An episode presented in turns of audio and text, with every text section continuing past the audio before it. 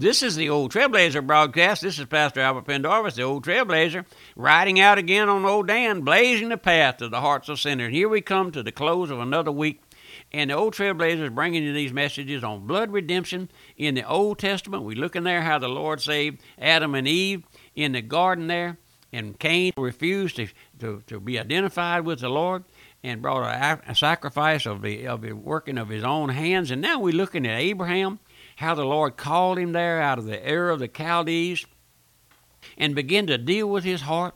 Abraham was uh, afraid. He had no heir, and he was trying to help the Lord with his servant Eleazar.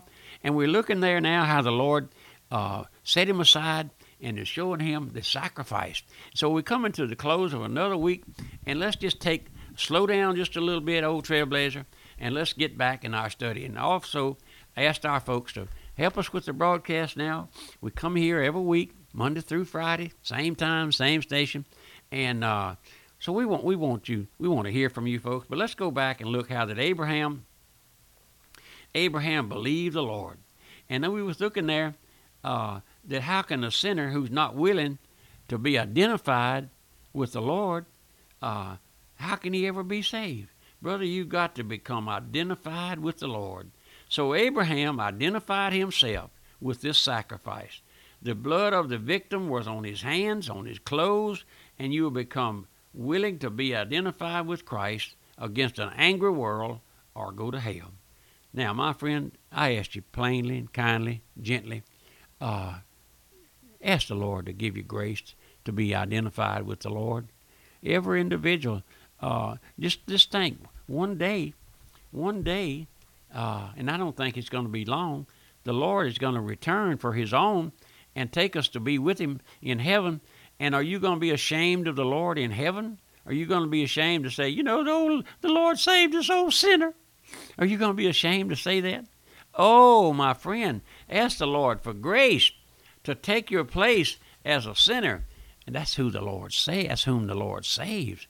Christ came to seek and to save lost sinners, ungodly sinners, my friend. And that's what we are if we'd admit it. If we'd just admit it. And uh, so let's go back. And uh, look, you can believe the word in your mind and think you're saved and never bring down the criticism of Christ hating individual, but you cannot believe God's word, become identified with Christ, take your place as a child of God, and bring down the hatred of the world upon you, the religious world. Religious world cares nothing for the old trailblazer. Did you did you understand that? Yes, sir. I have criticism from the religious world. I had a man call me not long ago and want to know what, what we preach here and what's the thrust of our ministry. And I began to tell him about the how that we were preached the fundamentals of God's word, the old divines, what they preached and taught. And he listened for a moment. And he said, "You must be a Calvinist," and hung up the phone on me. Well, my friend, I don't know Mr. Calvin. I never knew him. I've read after him a little bit. I know he preached the gospel. I know he preached that man must be awakened and to his lost condition and uh, brought to, before the Lord ever save him. And uh, I guess that's what he's talking about. Then Abraham stood gazing upon the sacrifice here. The, the, the sheep, the heifer and the ram and the goat and the pigeon and the turtle dove. And uh, here was Abraham gazing upon those sacrifices. If you, sinner today, lost sinner, would just gaze upon Christ, gaze upon Him, my friend. Take time out. You know we live in we live in too big a hurry, don't we? We always in a hurry. We hurry to get to the store. We in a hurry to get back. We hurry to leave church. We can't can't stand to sit in church for an hour. We can't stand to do this. We're always in a hurry. But listen, there was Abraham. Like I said, it's the end of the week now. We're just taking a little time, slowing down a little bit, and maybe, maybe, uh, maybe the, the grace of God will settle in upon your heart and mine while we're here. The fowls came by. The carcasses were laying out there, laid out there in the cool of the evening. The fowls came by, and Abraham drove them away. Oh, my friend, many times when the sinner, believing the word of God, comes to Christ, looking upon the sacrifice, look what comes doubts and fears, just like those birds of prey. Can you see that picture? You, you, you ever have doubts and fears, believer? Do you? Oh, my friend, my friend, I, I, I know the Lord uh, gives us grace, but how many times we, we fear. The scripture says, Fear not, fear not. And I told you how the Lord gave me that gracious verse early on in my ministry. He said, Certainly I'll be with you. Oh, Trailblazer, oh, Trailblazer, I'll be with you. Pastor Pendarvis, I'll be with you. Mm, you can lean up on me. I can, I can. The Lord has never, the Lord has never forsaken me. No, no. The Lord has always given me a, a word to say of comfort to some individual or the truth to some individual. But listen, listen, how the sinner cries out against those unbelief. Lord, I do believe. Help thou my unbelief. Have you ever prayed that prayer? Drive these doubts away, Lord. Drive them away, Lord. Let me be let me let me let me show folks that I'm not fearful. Let me let me take a stand for the Lord. Can you do that, my friend? It's the cry of every sinner as he stands gazing upon the Lord. Now, before God could give Abraham the assurance and a sure footing, he had to see himself as he was. It says, And when the sun was going down, a deep sleep fell upon Abraham, Abram, and lo, and horror of a great darkness fell upon him. He was made to see his totally depraved condition, his utter helplessness and hopelessness. There, with the evening sun casting its fading beams upon him, a deep sleep fell upon him, and the horror of darkness. Abraham never got away from that hour. He saw the awfulness of his condition. Abraham was a sinner, my friend, just like you and I. We come into this world as a sinner. He saw how helpless and hopeless he was. Every sinner, you and I, before we ever get saved, come to what we call it our wits end. We don't know what to do. We don't know whether to go forward or come backward. But he comes to face the Lord, to see his utter helplessness, his utter inability to save himself. And I have folks write me and call me, What can I do, Trailblazer? How can I get saved, Trailblazer? I'll tell you how. Fall at the feet of Christ, begging for mercy, crying for mercy.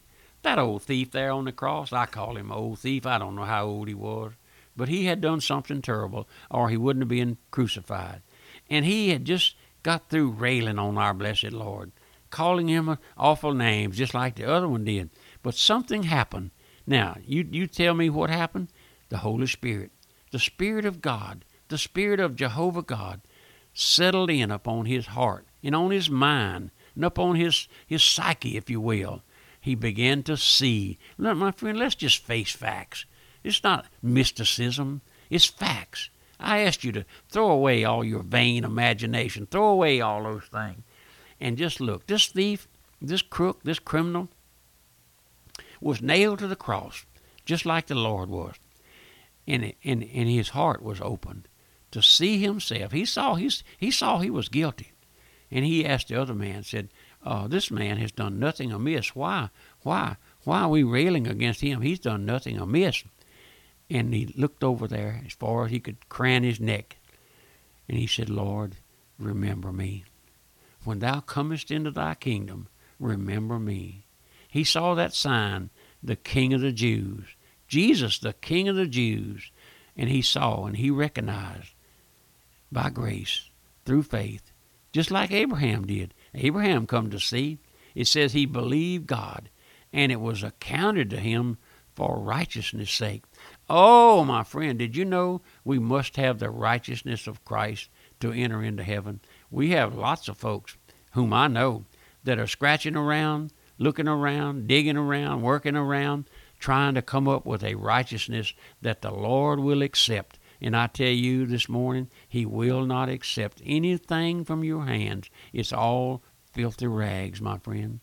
Can't you just can't you just relax and take take hope the old trailblazers bringing you God's message that Christ died for sinners. I'm not setting forth some criteria that you have to meet, you have to attend services and all of those things. No, you may never darken the door of a church in your life. Out there somewhere, uh, in a life, lived a life of sin last night, in a gutter, maybe laying there in your own vomit from overloading your stomach with some strong drink and the Lord comes to you just like he did that man there on the cross. Take take hope, my friend. There's hope. I don't bring you doom and gloom. I never bring a message here in my auditorium, but what I hold out hope to those who are living in sin. Folks living in sin, I hold out hope to them. I hope I have hope that the Lord will awaken them, bring them. I don't want them to join this church. I don't want them to make a decision for Jesus. I don't want them to shake my hand. I don't want them to be baptized. I want them to be awakened to the fact that they need something in their lives. And what is that something? Christ, His blood to be shed abroad in their hearts, in their lives. Symbolic blood to be washed. Are you washed in the blood? Are you cleansed in that fountain of blood? Oh, my friend, the old trailblazer. Surely I'm closing out the week service, but I don't want to leave you without telling you there's hope. There's hope for the hopeless, help for the helpless, my friend. That individual who can't wiggle a toe got, a, got his mind there in a nursing home somewhere. Turn to the Lord.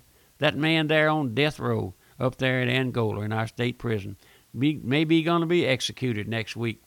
Turn to the Lord. I don't believe in jailhouse religion. I've been in on court cases where the, the guy that was charged with murder, and he brought a Bible in with him every day. You'd almost have to have a wheelbarrow to haul it in. It was so big. That's jailhouse religion, my friend. No, sir. We go to the jail. We preach Christ. We offer hope. Oh, but my friend, I, I, I bring you hope this morning, tonight, wherever you're listening, the Old Trailblazer, over there in Northern Ireland somewhere on that little old uh, station, 840. There's hope, my friend. Call somebody over the back fence and tell them the Old Trailblazer uh, offers hope, hope in Christ. Come unto me, all ye that labor and are heavy laden, and I'll give you rest. Look, look, take take my yoke upon you. It's easy. The yoke of Christ is not a burden. It's not hard to serve the Lord, my friend. The Lord gives grace to fill all of those doubts and fears that you have. And He goes before us. Did you know the Lord goes before us? Time and time again, the Lord goes before us. How many times have I seen the, the Lord, how He went before us? Went before us after the storm, Katrina. Went before us in building property here, buying property and building didn't let us go into the wrong place, my friend. I see those things. And the greatest thing that we have is the providence of God, how He goes before us by grace. By grace, gives us faith to trust Him, just like He gave Abraham. The scripture says Abraham believed God, and it was accounted unto him for righteousness. The Lord accounted it. The Lord said, Abraham, you believe. You believe my word, Abraham. Believe it and be saved just like I do. I hold God's Word up here in this little old studio, and I hold it up in my hand, and I say, Here's God's Word. Oh, believe it and be saved. Disbelieve it and go to hell. My friend, I don't want you to go to hell. I don't want anyone. You want to go to hell? No. No, I've had folks tell me. I said, Where are you going to spend eternity? In hell with my friends. They don't know what they're talking about. They have no idea, my friend. One day their, their teeth will gnash because they didn't believe. God's word. Have you ever have you ever thought about your soul, my friend, as we go off the air? Can you can you just take this with you this morning? Have you ever thought about your soul, where it'll spend eternity? In that darkness of hell, falling, falling, falling, falling.